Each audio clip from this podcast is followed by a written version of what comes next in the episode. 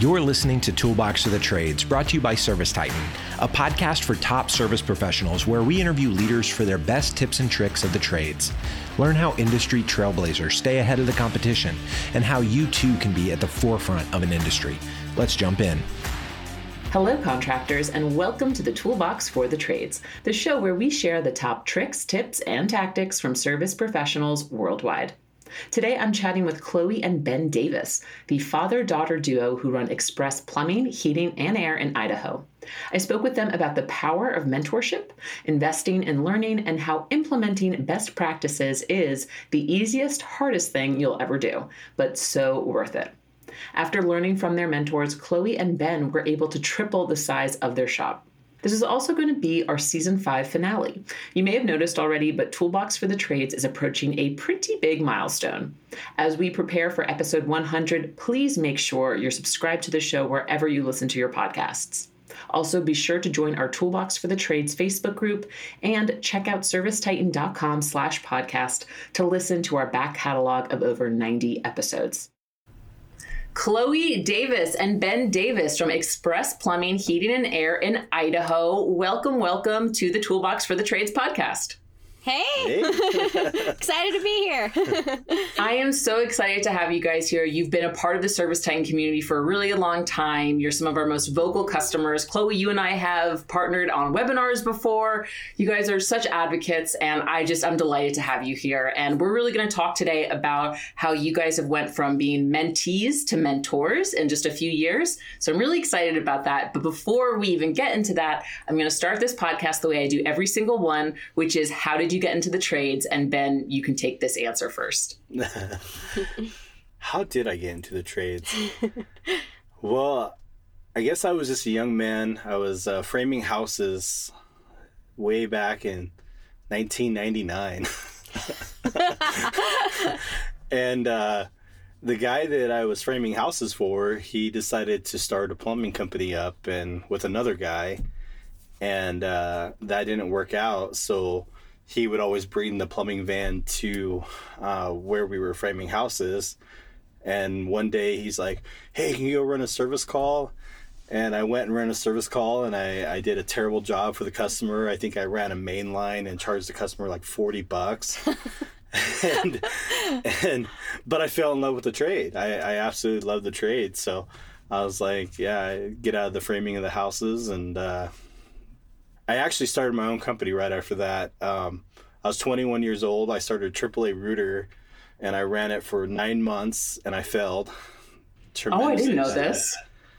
And uh, so nine months, I had a, like a big phone book bill and all that, and I I, I uh, was trying to sell my equipment and sell everything that I had. So that's how I got my first real plumbing job, was uh, calling around the local plumbing shops trying to sell my stuff.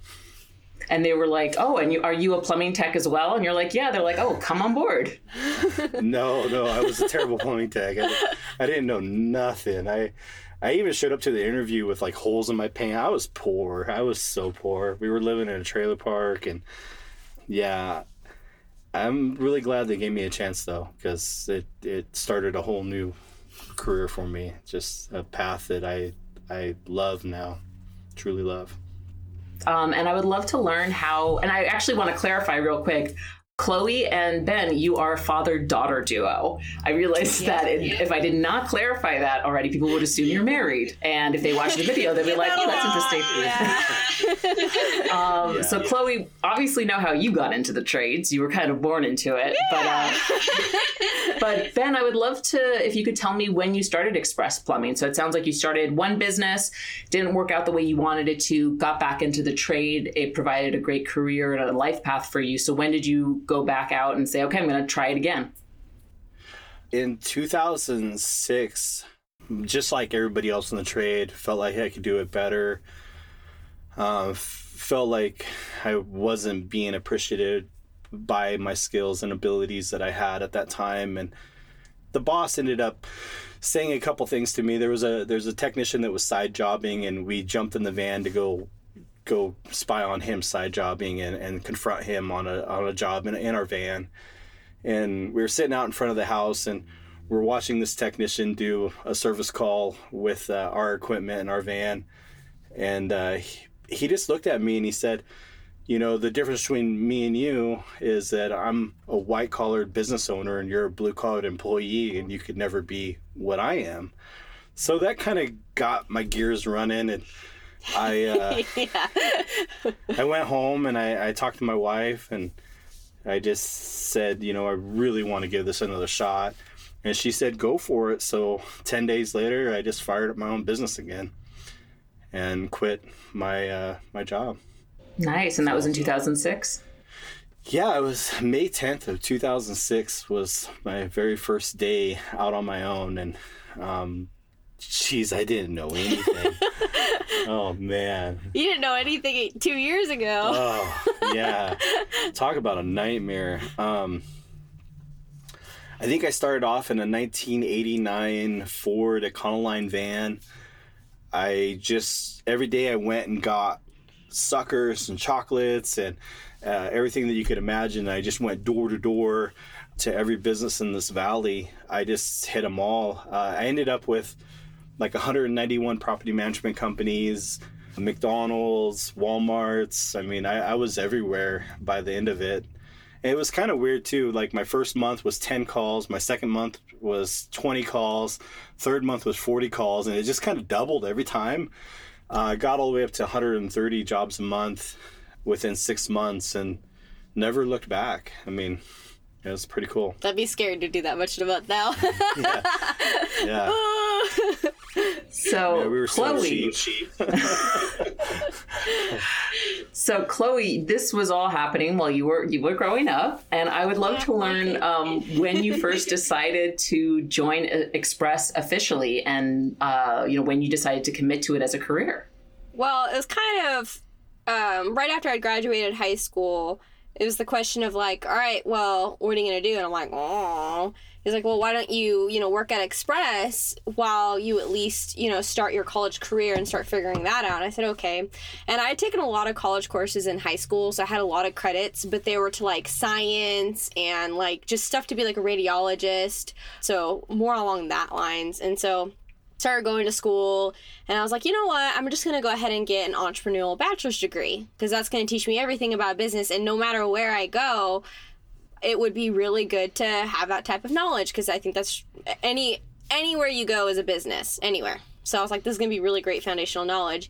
And I kind of started working at Express. I was marketing and I like to put that in quotes because all I did was just post memes. Yeah, Chloe's marketing. And it's just like, that's how I got hired on the, the second time around was marketing. I had worked a little bit in the call center during like uh, summer between uh, junior and senior year. But after I'd graduated and it's like, all right, well, Chloe's marketing. I'm like, oh, okay. So I liked the idea behind marketing just because I, I knew I didn't know it. And that's the part that I really liked. It was like that challenge of like, oh, okay, you know, there is something deeper to marketing. There's a psychological part of it. There's a the way you put your colors, you know, the way you use your fonts, like all this stuff. Like I really like the undertones of how you say things or what you do. So I really liked that. But I just, I never really had gotten there at that point in time. So all I did was just post memes, or I didn't know what to say about the company or who I was talking to, or, you know, I didn't know, had no idea about demographics and how to angle that type of message to them. So I had taken a couple courses in business and it kind of started like rolling a little bit and I'm like clicking. And I remember my first marketing course we had taken, we had already shot our first commercial by then and had already done radio commercials. Oh, oh. Our first commercial, it's really, it's really cool, but it does definitely has no target demographic on it and the message isn't clear now that I know that. But I remember taking my first marketing course and being like, oh, this is amazing. And I just started loving Express more and more um, as I just kept working with it and getting to know the people and just our overall like vision and mission is like, it's always been to make it a really good place to work for everybody.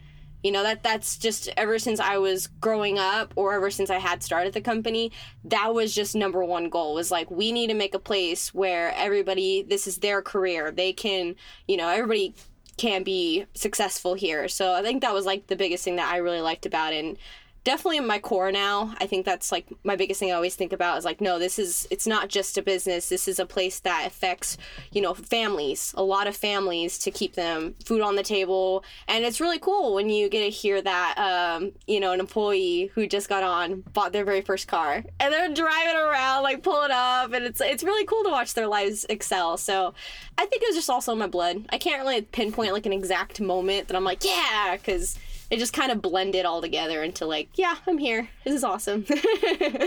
That's great. And you've been there now full time for how many years? Like two or three, something like that? Uh, five. Five. Five, five, years. five. Dang. So I graduated, I graduated in twenty seventeen. Got it. That's right. You and I first got acquainted during, I feel like, the pandemic uh, time yeah, warp. Like, so I can't. What's time? Yeah. Who knows? Yeah. Those, those, those years blend together, to be honest. twenty twenty yeah. was not a year. No, it was not. So I didn't send you guys this question before, t- before ahead of time. I just thought of it now. But Ben, I'm curious, did you ever think of creating a bu- the business as a place for your children to work at, for Chloe to work at one day? Was that ever in your mind? I don't think so. Growing up the way I grew up, I always was expecting the shoe to drop, right? I always expected somebody to take this away from me, or for me to lose it somehow. And even as it was growing, there was moments, I mean, I, I think every business owner goes through it, where you just almost want to quit or shut the door, because it's overwhelming what you have to learn or what you have to deal with on a day-to-day basis. So the first nine years, I would say at least four times in that time period, I, I, I thought I was going to lose it, or I thought um, it was going to be taken away from me somehow. So I, it was a job that I was just trying to keep. It's, it's great to have a business, and it's great to grow, but you have to grow as a person too. And that's something that we all have to really reflect on if we want to accomplish this, because we are managing people. So we have to come up with a clear vision for them, and, uh, you know, help them achieve goals too. And you kind of lose that when you're just running with it. Um, you know, you, you're so focused on that next bid or that next project, or, you know, running out here and make sure that we're boring in this line correctly, or, um, and you're just working. Yeah, it's like sixteen hour days all the time, and you're not getting paid very much either. So it's it's a lot of stress. Now I can see that it is that by far. Yeah, it's it's a awesome business with amazing people, and has a great culture, and and we can we can see it how it is. Like it, it's kind of untouchable really, with the people and the education within it. That's so awesome. Thanks for answering yeah, I, that. I, I always thought we were always going to lose it.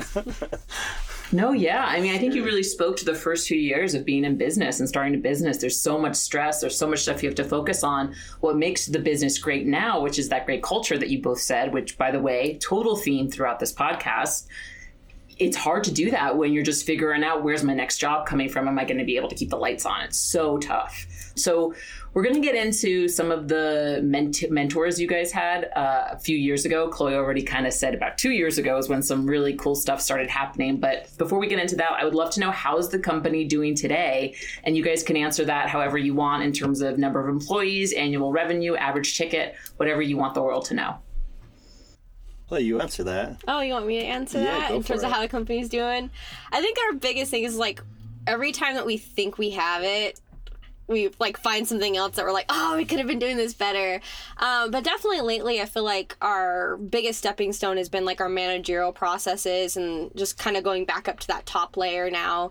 Um, so now the company, um, I'm really excited about H V A C. It's growing at one hundred forty-three percent right now per month, which they're killing it. I'm loving it. I'm like, come on, H V A C. I want H V A C to be bigger than plumbing.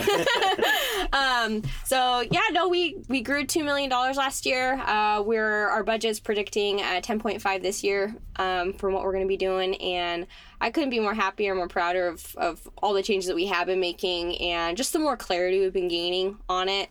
So I think it's more of less of like just our clarity of how to manage people better and have them have clear expectations and goals set for them that I kind of achieve our success off of, not necessarily like, you know, the revenue amount, because that, that'll come. Like our growth's been coming with that. So we've been really, really proud of that. That's awesome. Yeah. I'm so happy for you guys. That's so great. So um, again, you both credited learning and network networking to the explosive growth that you guys have had recently, um, all of the ways that you guys are streamlining. And I know a lot of it came just from talking to people, from recruiting mentors. So going into the subject of mentors, who would you say have been some of your most influential? Joe Cacera. Uncle Joe. Uh, Uncle, yeah, Uncle Joe. Joe. Definitely one of the... I mean, I can barely go a week without him sending me a text message, or can we have a group with him? Yeah. And he, he sends it like, how's hey guys, going? how's it going? And, oh, I'll do a call with you guys next week. He's just got a real special spot in our heart. Yeah. And his knowledge is so extensive on everything. Um, yeah. Tom Howard, just for the two days... two and a half days that he came down to our shop, mm-hmm. because he uh, he showed us things that I didn't even, like, I used to have bankers come up, and bankers would always be like, oh man, you know your numbers so well, you're so smart, and and when you surround yourself around people that are just telling you that you're good at something, you don't realize how bad you are at something. And having Tom Howard come down here, it was like, oh, wow, we're He's not like, good at anything. Do you know this? Do you know that? And yeah. We're like, oh, that's a thing. That's a number you need to track. So to see that guy, like, spin off for two and a half days, and, and he just jumped from one thing to the next and next. He he created us a budget, and then he mm-hmm. chopped up our overhead, and then he showed us how to chop up our overhead per employee that we had, and then he drew a big circle on the board, and he's like, okay, this is your marketing dollars, now watch this. And I mean, he just like blew our minds for two and a half days, and then he just vanished like a little, you know, like, like a little, yeah. he's, he's like a, just a little a, lucky charm, yeah. just gone. yeah, just gone, bye. And uh, we're like, come back, you know, like. He just blew uh, our minds. Yeah, visit us again. But he, to me, like what he was doing, because he gave me a call and he's like, hey, how's it going? How's your business going? And I kind of talked to him, and he's like, oh, well, I'll come down in a couple of weeks and uh, maybe a month, and we'll, uh, we'll, we'll kind of dissect it and see what you're doing right and what you're doing wrong. And that was on a Thursday. And then he calls up on a Friday morning. He's like, I'll be there Monday. And I'm like, geez Louise, like, we're not so even we're like, prepared. Oh, okay. um, but from there on, I mean, I, I like text him every once in a while, or I'll, I'll, I'll send him a GIF, you know, like, you're number one. um, I more or less just mess with him at this point in time. I don't really get any valuable information from him anymore, just because he's fun to mess with. I mean, he's a great guy, and um, very smart. Very smart. Very smart. You know, we get to the point where we have most of the answers, and it's not a matter of getting any more answers. It's a matter of applying every day. So that's the big wall that we're against. Like, yeah. we can go out and we can talk to Ishmael or Tom, Tommy Mello or Tom Howard or, you know, uh, Al Levy. We have so many friends that we can network with all the time. Like, Al blew our mind. Yeah, when, man, he is so smart, too. He, oh, yeah. He blew our mind. He sits down there, he just laces it out, and you're like, oh, okay. I thought I knew it all once again. You never know it all. But, man, he he can definitely just, oh, that's your problem? Okay, here's your solutions. All right, now you're good. And you're like, oh, okay, was that easy? Oh, okay. Well, then he's sending emails, and then, yeah. I mean, these guys just... Oh, they, they care they so care, much. Yeah, so much about the industry, and they dive so deep into helping us. But then we just have to go quiet for a while because, I mean, we have to apply. And applying can take three months, six months. I mean, it takes a long time to put something new in place and then test it out for a long period of time. So we visited like ten shops. We had a whole bunch of shops come to our shop. We had uh, a whole bunch of uh, training coaches come to our shop. We just like, we threw out three hundred fifty thousand dollars to learn in the last two years. And this year we, we cut that budget down to almost zero. And we're just trying to put every piece into play that, that these awesome people have taught us, because that's what we can do to show them that we, we've listened and that we really love their valuable information they gave us, you know. I think that was, like, one of our biggest struggles in terms of our, like, us mentoring others is, like, we noticed that, you know, we would say, all right, here it is, X, Y, and Z, and next meeting, K G, X, Y, and Z. No, I didn't have time. You're like, you're always going to be busy. So stop with that. That, you know, you have to focus on your vital few. What's urgent, what's important that you need to get done today. Because twenty percent of what you do gets you eighty percent of the results. So when we listen to all of our mentors and all these, you know, everybody that we love tell us, you know, hey, you need to do this, this, and this. We're like, now we need to get to the point where it's like, let's just put our nose to the ground and just run with it and apply as much as we can. I mean, we were applying during it, but, you know, you just hear so many amazing ideas. Yeah. yeah. Everybody, Everybody does, does everything, everything just slightly, slightly different. And I'm going to be honest, I've I've seen a lot of different companies, and there there isn't, I mean, there. I mean, obviously there is, but there honestly isn't like a wrong way to run your business. It's about doing it consistently. You have to be disciplined to do that every single day, every hour on the hour.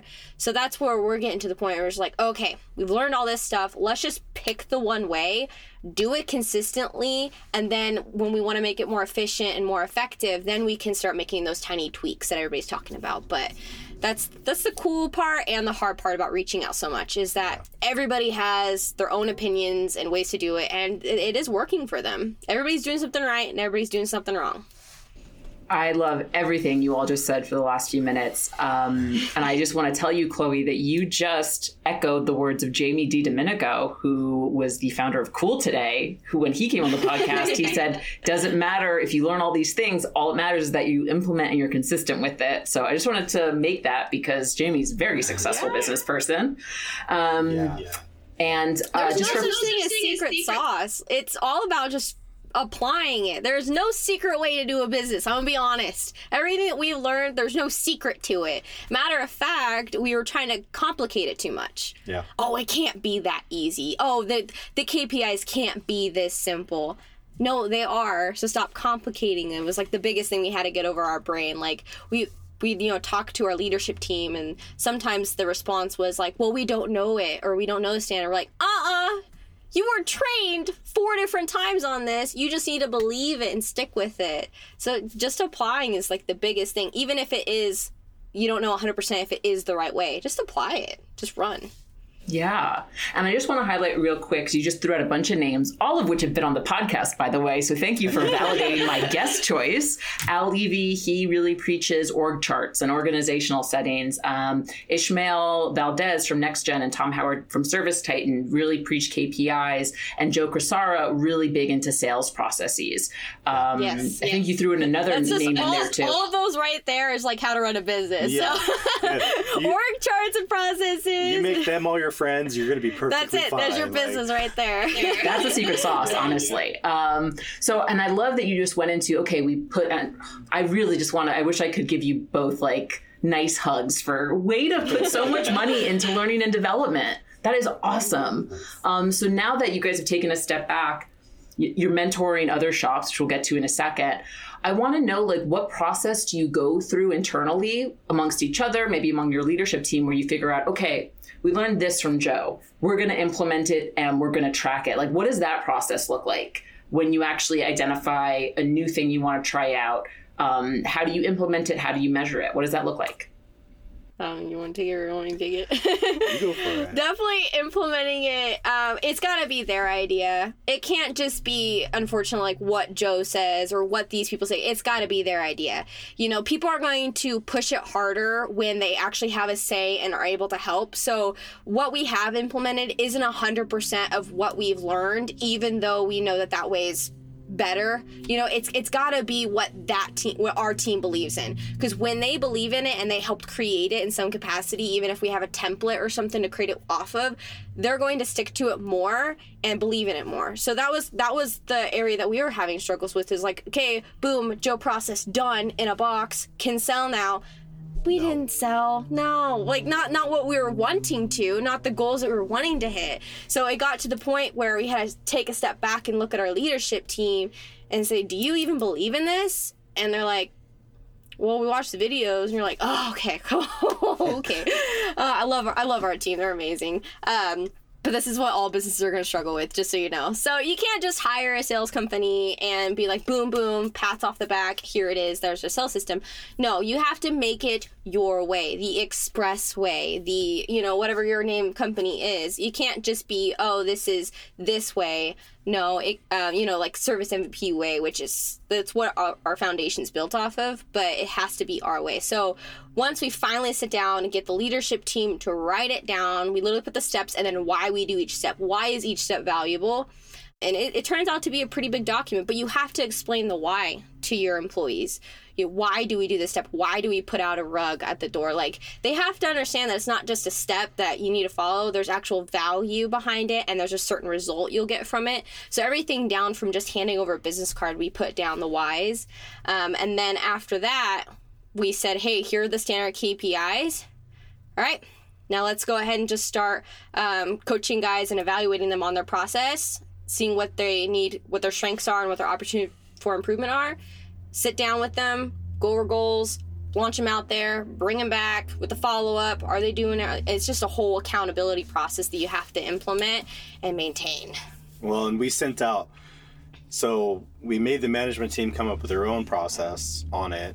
And then we sent the management team out in the field and made them complete the process. So, so they believed in it. So they knew it worked.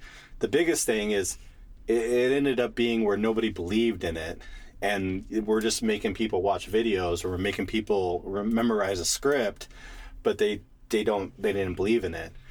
So once we came up with our own, they came up with their own, then they were able to practice it on their own. And then they truly did believe in it. Like, we sent out, Uh, Brad, which has uh, been our C O O of the company for eleven years. He's been out in the field for, well, he went out in the field for about a month, and he crushed it. He freaking killed he it. He crushed it. That's because he, uh, oh my God. It was amazing. So like, proud. Average ticket of like twenty-six hundred dollars. Uh, customers are raving about it. one hundred percent close rate. Like, it was amazing. Blowing my mind. But he was the one that when we role played with him, like role play, okay? Role play constantly. Um, when we role played with him, he was the one that naturally did it and got every single step from memory. My mind was blown. I'm like, how come you haven't been pushing this out, dude? Like, you know it like the back of your hand, you know? But yeah, he went out there and freaking killed it, which is awesome. But I think we all hear that expression of don't work um, in your business, work on your business. Well, there's a certain point in time where you get big enough where you have to work a little bit in and then on your business. And I heard that from um, Anna Yano from Rhino Strategic Solutions. She did a podcast with Chris, and they they kind of really talked about that. And I really like that expression, because I've heard that a lot, you know, work on your business, not in. But at a certain point in time, you get so disconnected from those processes and from what your your standards are that you don't really know if they're achievable, if they're clearly communicated, or whatever it may be. So when we did send out our management team back in it, it was like, hey, work in and on. Now you have firsthand experience of what these techs are going through, not just sitting back and saying, hey, we should do this. Well, okay, so but what, what do they feel like out in the field when we implement something like that? Is it actually efficient? Is it effective? Or is it a nuisance? You can't mess with these guys' head. You know, they got to go out there and they got to perform really well. So support them in the field by making processes that are really good to follow, that make their jobs as efficient as possible. Being part of the Rhino family is amazing. Yeah, Rhino. Rhino. I've had that. I, oh, I almost did like a, like a, like a, I guess it's just like a one, like little, like unicorn right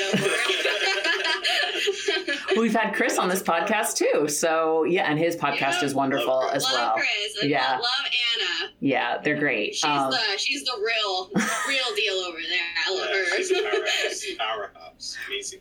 I just want to recap what you said, because again, it was just so good. It's like, you're not only defining the why of why you do these processes, but you're also inviting feedback and allowing collaboration with your team members, with your management team. So you guys as the owners aren't this, we are doing it this way because this person told me. It's like, hey, this person yeah. told me this. Like, what do you think about that? Like, let's talk about it. Let's see if we can make it work for us. I, I love that approach. Well, that's when the real results started clicking. Yeah. And, I mean, we just had so many people come into our shop and so many people trying to make us change direction. And then we were going to other shops and we were learning little bits and pieces and trying to change directions. But until we made it our own, um, it, it, it didn't take off like a rocket ship like it is now, which is yeah. absolutely and so blessed. It was it was really amazing, too, because we had, you know, Service Titan, which is an absolutely amazing tool where we were able to get these K P Is and get these standards and then be able to use forms and content portal. We use content portal a lot for more like individual interactions. So when these guys set up goals, their uh, their goals are only published for them, so they can constantly see like what's their next goal they want to hit. Um, we also utilize it for publishing the Express Way. So we published it, we gave them a whole week to read it, and then we brought every single tech in um, in groups or one-on-one and sat them down. What do you think? Is this achievable? You know, and got their uh, verbal and physical commitment to doing it. Because yep. it wasn't like just us publishing it and the leadership team believing it. It was, okay, guys, bringing them in and saying, how do you feel about these goals? And went over everything with it, all the way down to how that affected the profitability of the company for them. So they were able to see a breakdown of that. And every single one of them, like, it was really great to see it, because once it was published, you could tell that people were like, oh, but once we sat down with everybody and went over it and talked to explain it to them and coached them over some mental barriers. There was a couple of guys that had some mental barriers, um, you know, that they, they were feeling, you know, kind of torn between the standard and how they could achieve it, but we were able to bring him in and help tear it down. And I am so proud of like some of these guys, like light switch, like crazy light switches out there, and we're just pumping them up and so excited to see it. Um, so it, it was really cool getting their, their verbal and written commitment that this is achievable and that they do believe in it. And if they had anything they wanted to say to us, we listened, and you know, we would bring it back and talk about it and then publish what we thought was, you know, a good tweak um, to the standard process. So it was really cool listening to their feedback and getting that that love. That's I awesome. Think it's so cool that we're coming to you live from van one forty-five.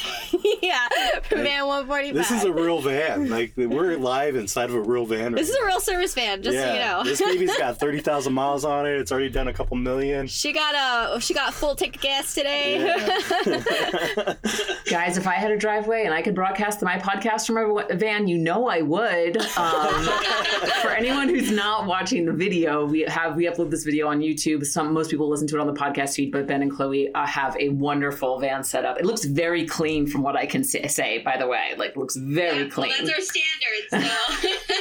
So. um, this is our favorite guys' vans. Um, mm-hmm. His name is Chance. Uh, m- one of the, the most amazing technicians you ever seen in his life. And the only reason why the van's here right now is because he's having heart surgery. He had heart surgery yesterday. Mm-hmm. Um, he had a stroke two months ago, twenty-five years old, and he had a stroke. During work, too. Um, he uh, he called up management, and Brad, like, sprinted, drove over there to go pick him up and drove him to the hospital. Like, he had a stroke while he was, like, in the van, pulled over, and Brad went and, like, took him to the hospital and everything. And so he'll be back to with us at, by the end of the month. Yeah. Um, we're taking care of him fully right now, but I'll yeah, this this van's lucky. This, I mean, the guy that rides around this van gets hundreds of five star reviews, crushes it every day. Um, amazing guy. We love Chance. Yeah, he's just one of those like really genuine, just just amazing, amazing people. Like he's just so ethical, moral, happy, like.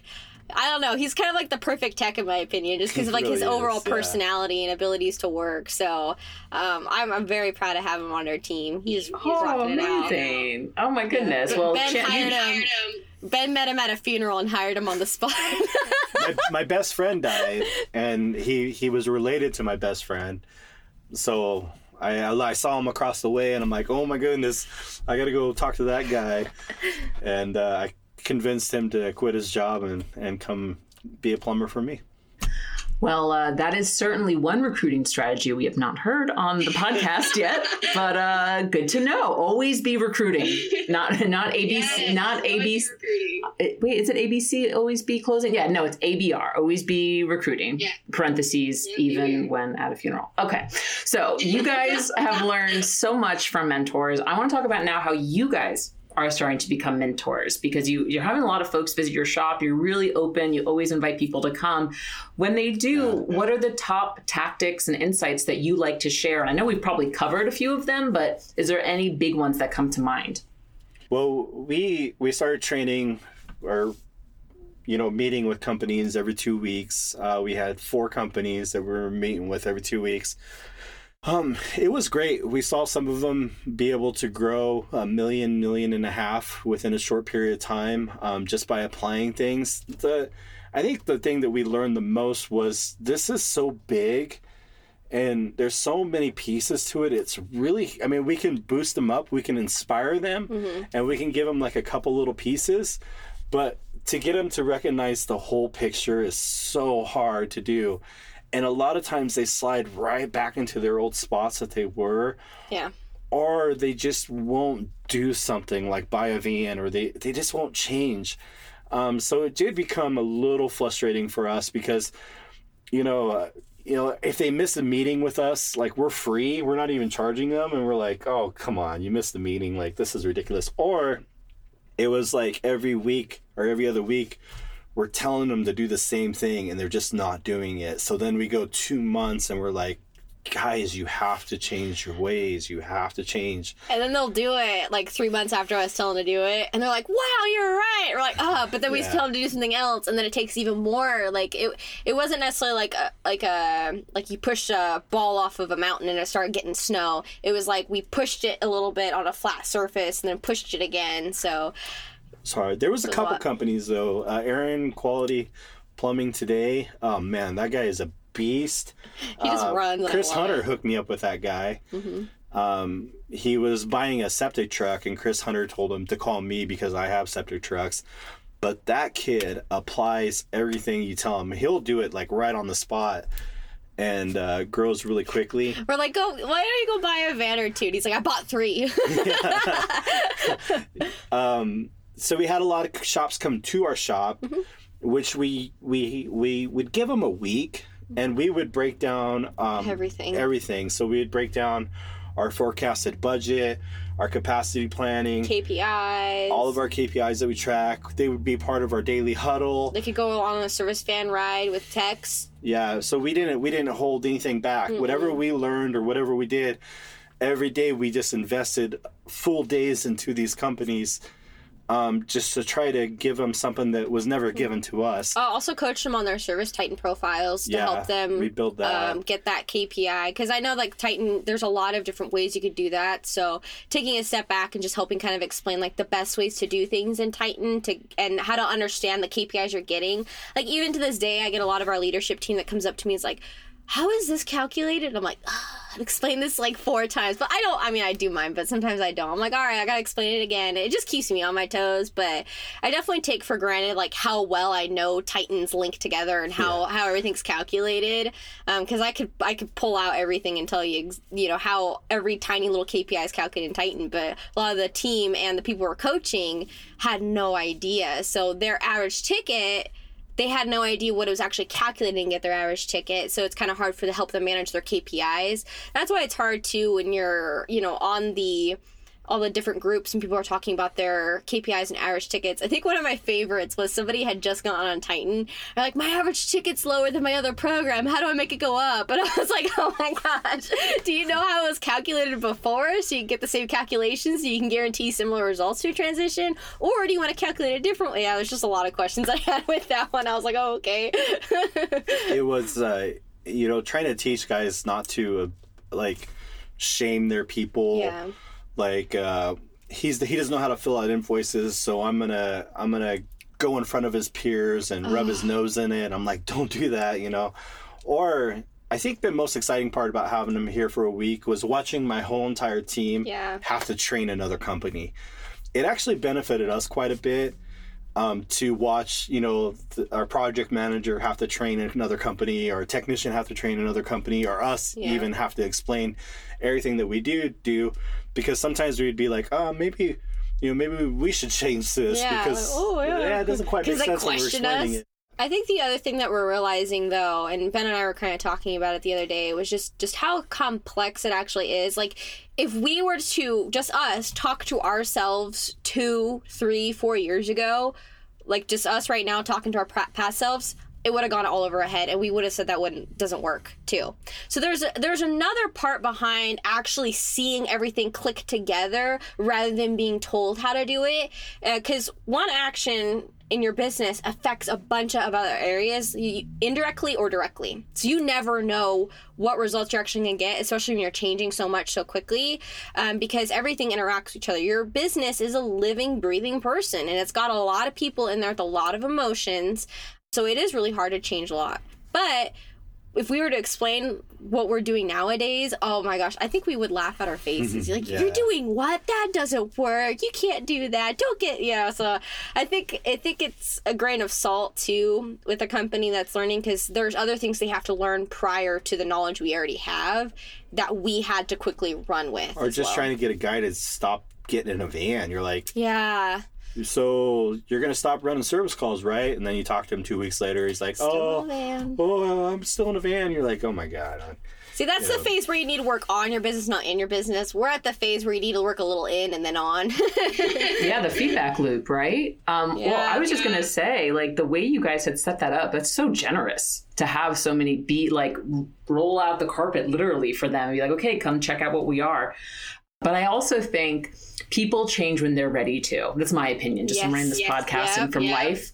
And I think you guys, having gone through this journey yourselves, exactly. You know, if we had talked to ourselves four years ago, I'd be like, what? Like, it really is. It's so, it's really rare. To, yeah, it's so rare to get them at that point where they're ready for the change. But I love that you guys have given so much back to the community. Um, and I think that speaks a lot to your character, that you've, you're willing to help and just, hey, yep, come come out, come on down, see what we've got going on here.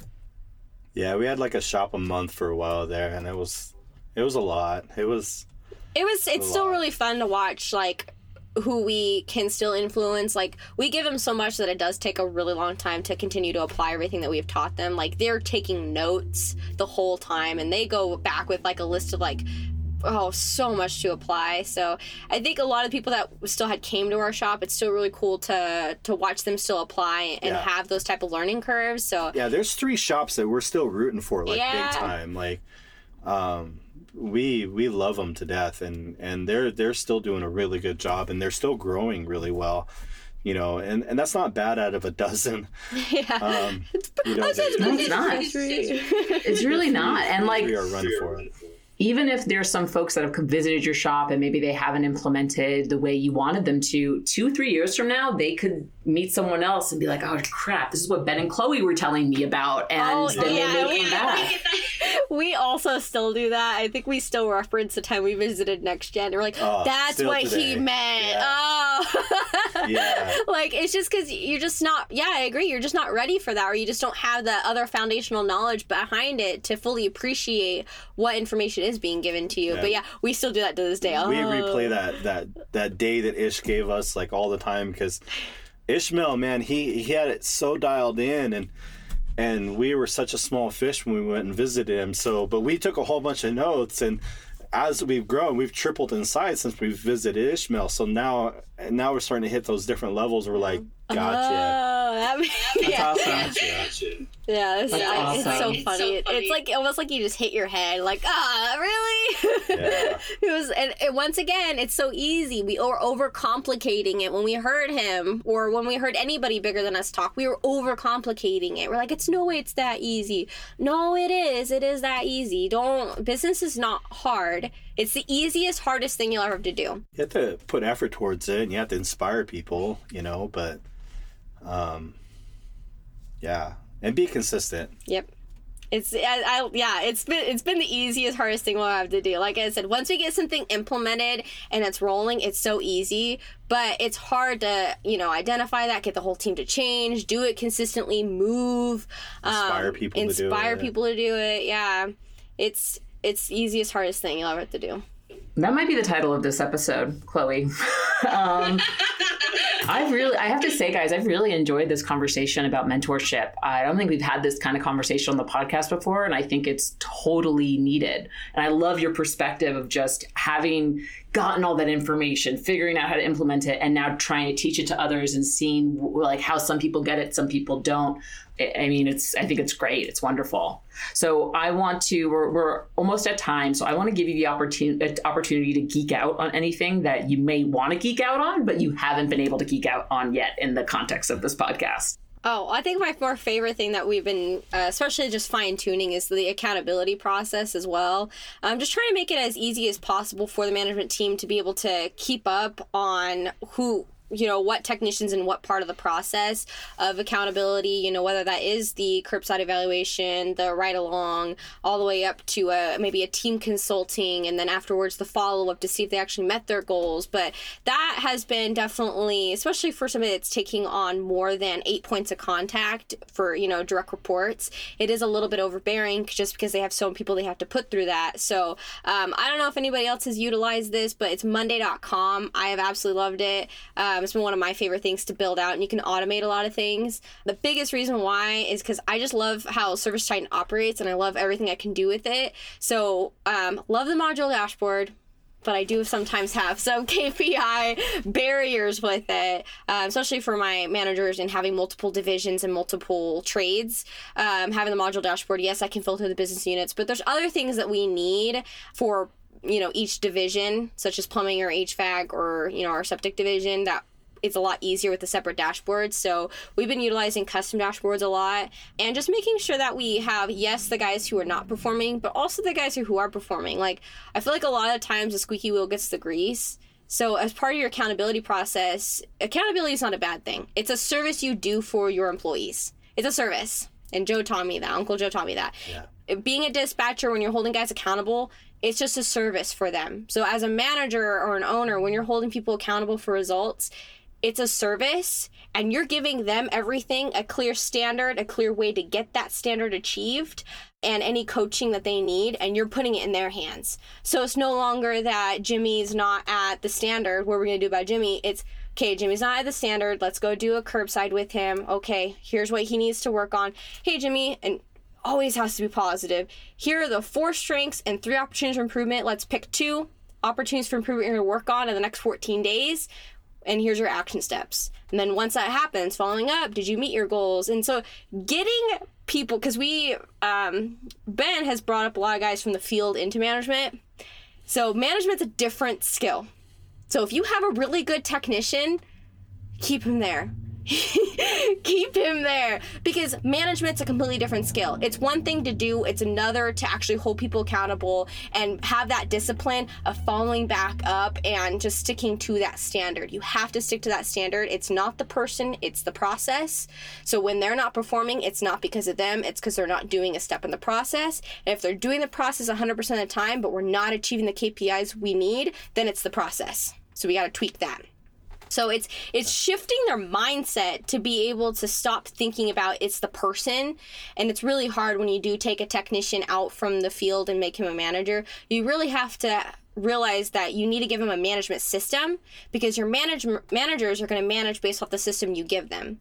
So if you just bring them up and just let them go willy-nilly, they're going to be doing a lot of lip service. They're going to be doing a lot more personal attacks, you know, and, and not really meaning to, because that's how they feel a manager is. The word manager has a really bad stigma to it, and people think it's actually managing people. You are never managing a person when you're a manager. Never. So if you think that as a manager, I need ten people to be a good manager, no. You manage a process. You do not manage people at the end of the day. So they have to get that thought process in their head. And I think that's where a lot of that transitional period's like, people are like, well, we need to hire our first manager, or when do we hire this manager? Because they see how many managers we have. Um, and we're like, hold it up. No, no, no, no. Yeah. Do you have a process that you can hand off to somebody? And that's my first question to you. Because my favorite was like, yeah, they're, they're an office manager. And I'm like, okay, did you have you have an operation manual, a job description, the tasks that they need to be doing, any way to measure their performance?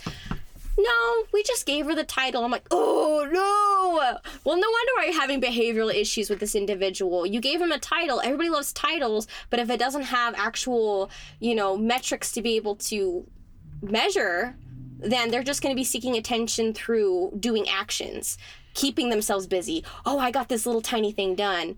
Well, Amanda, that's actually not what we wanted you to do. But how's Amanda supposed to know? She can't read your mind of what you think an office manager should be doing. Yeah, a lot of times we want to get away from it, right? We're like, oh, I'm so tired of uh, managing people. I'm so tired of talking to these technicians or whatever the case is. So I'm going to hire my first manager so I can get away from doing this task all the time. And that's the wrong way to look at it, because you're not handing over a process to, you know, treat those people the right way. You're handing over a problem.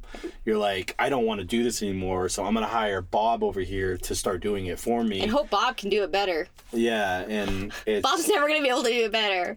You see so many times the, the companies fall apart right after that, or, you know, it's just such a, a wrecking mm-hmm. ball. So definitely create a process, learn the process, and, and hand over a process to your new manager, and then hold them accountable for that process. Don't hand over a problem to your manager. Yep. But anything below five million, they're handing over problems. They're not handing over processes.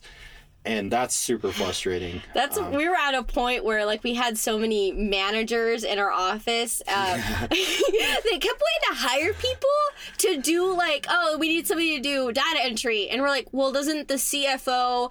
you and the office manager did data entry? Like, why do you guys need a part-time data entry person? Like, what yeah, is like going on? fifty-two people oh at God. five million dollars, and now we're at thirty-nine people at ten million. It's not how many people we have in the company. If you ever are like, I want to make it to one hundred, okay, but what does that look like? How many seats in the bus are you going to have? How many are going to yeah. be technicians? Did you know there's actually a ratio to that? Two to one, two in the field, one in the office. Um, you're trying to look for every single, you know, I was talking to Ken uh, the other day, and um, Ken Goodrich, name yeah. drop. I'm sorry, you dropped this name, Ben. Would you like it? Would you uh, like it back? Yeah.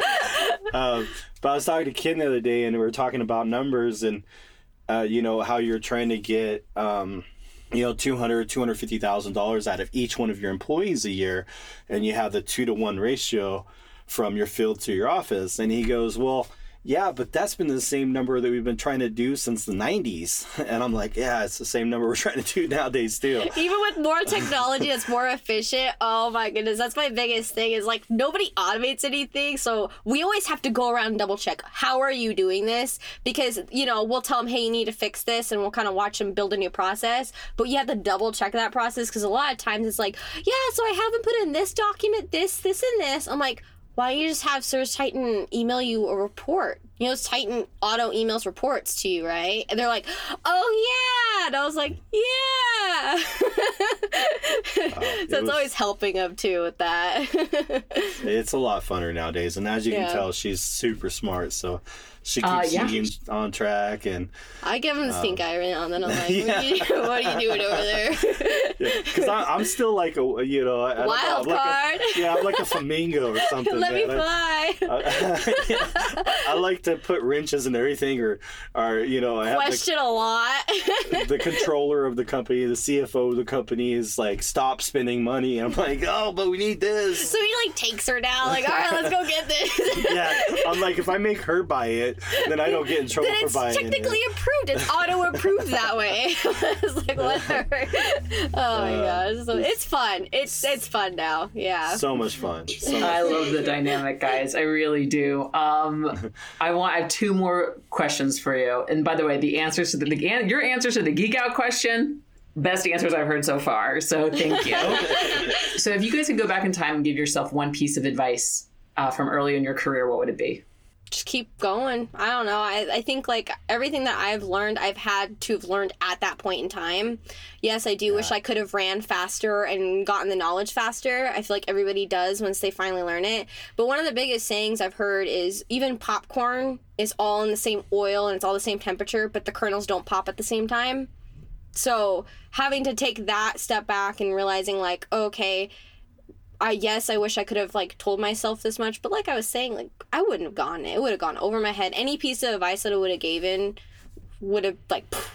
So it, it, yeah. every piece just came in at the right time. Like, we would learn something and apply it, and then we'd learn something else. And I don't think we would have believed in some of the pieces that we're doing now, even if we were able to tell ourselves it five years ago. I, we, there's no way we could have envisioned that it, it be working in that we, way. We wouldn't really understand, like, the true purpose behind it either, and believed in it as much.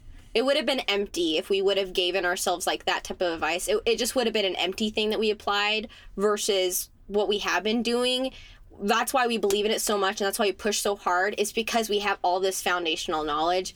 So while, yes, I wish that we could have ran faster, so to speak, I I don't think that we would have ran as fast as we can right now, because there would have not been that love, that heart behind it. It was so lucky, though. I mean, like, coming from you live from Van one forty-five, uh, w- Service Titan, like, I don't even know if we would be where we're at today without Service Titan, mm-hmm. because it was adopting that a super expensive program uh, that everybody was questioning on how much it costs and what is this going to do, and then going down to Pantheon and getting our minds blown and networking yeah. with some of the, like, me and Chloe yeah. were riding up the elevator with uh Tiger Plumbing. Yeah, Tiger Plumbing, after he got off the stage. And we're like, oh, wow. And we were like in awe, like, he's ten million dollars, and we're like asking him questions. How do you get there? Oh, we didn't and, even think you could get that big. Like, where we're at, you yeah. know, we we knew that there were some big companies over here, but we honestly had thought at that point in time, like, boom, we're done, we're good, this is as big as we can get.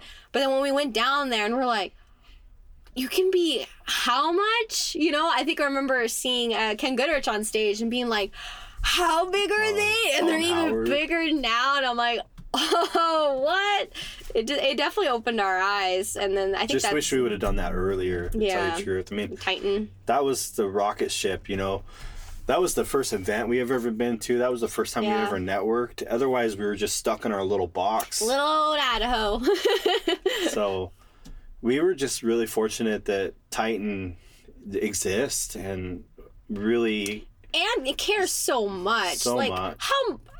Uh, it's... okay, I love, like, looking at old videos of Titan, like, what the program used to look like even when we got on. Freaking love it. Because just seeing how much they care and how much, like, we have been able to create this amazing program and constantly make it better. Like, I remember... Uh, I don't think there's a lot of things we could do today without Service Titan, just because, like, right. how much we built around it. And at first, we modified the software to work oh. f- for what we were doing.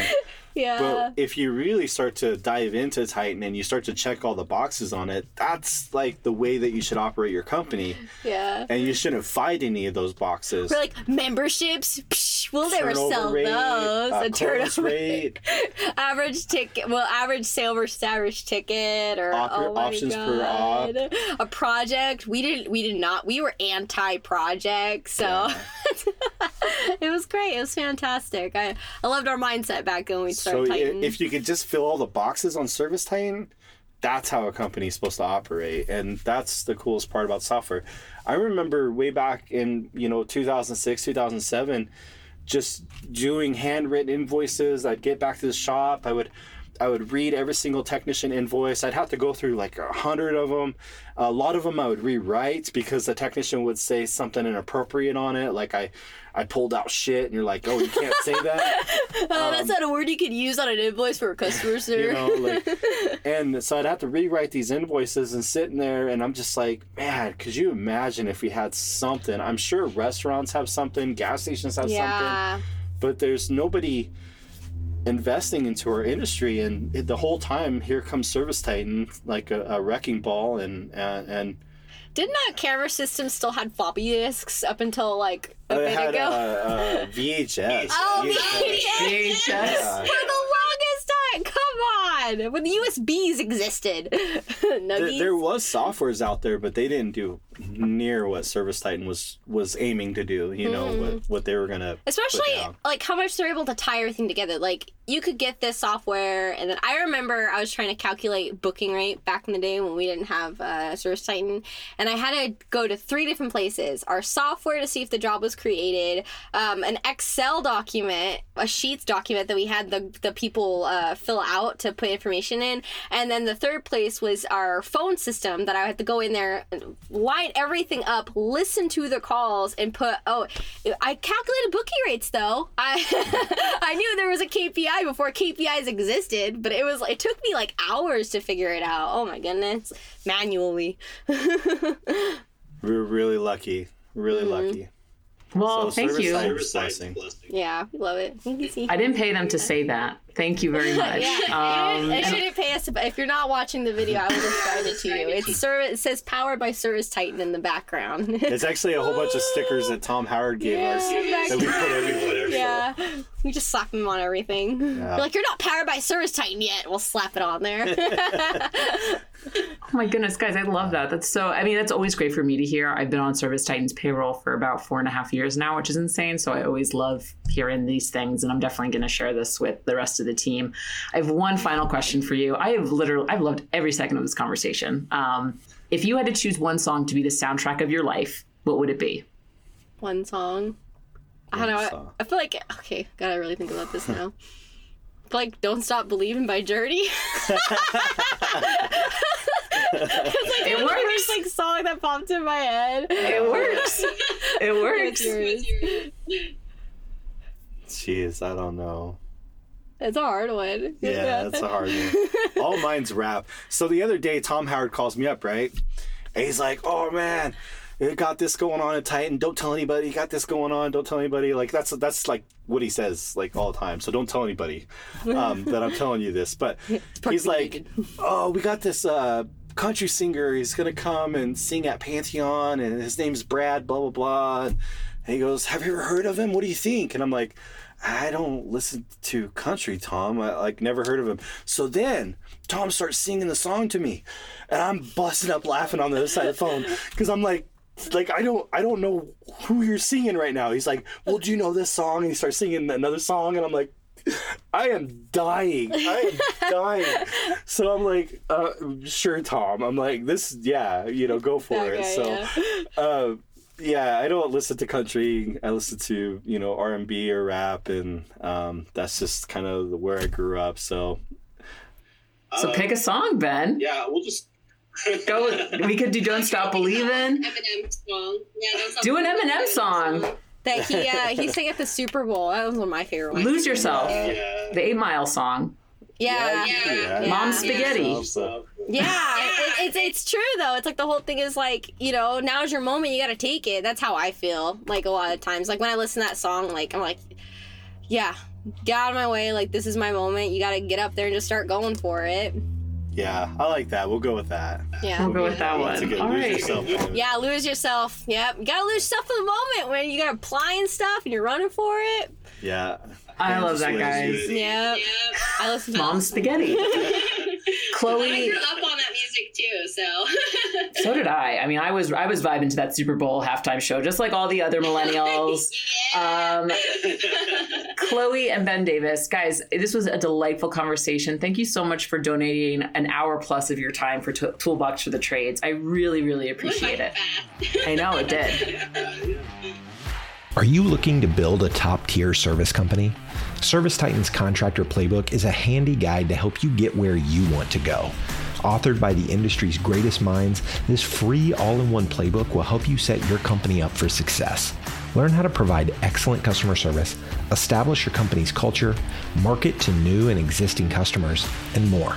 Just go to servicetitan.com slash get playbook to access the free digital guide. That's servicetitan.com slash get playbook. Thanks so much for listening to Toolbox for the Trades. To make sure you never miss an episode, be sure to subscribe to the show in your favorite podcast player. If you use Apple Podcasts, we'd love if you open the app and leave us a rating. Just tap the number of stars you think the show deserves. See you next time.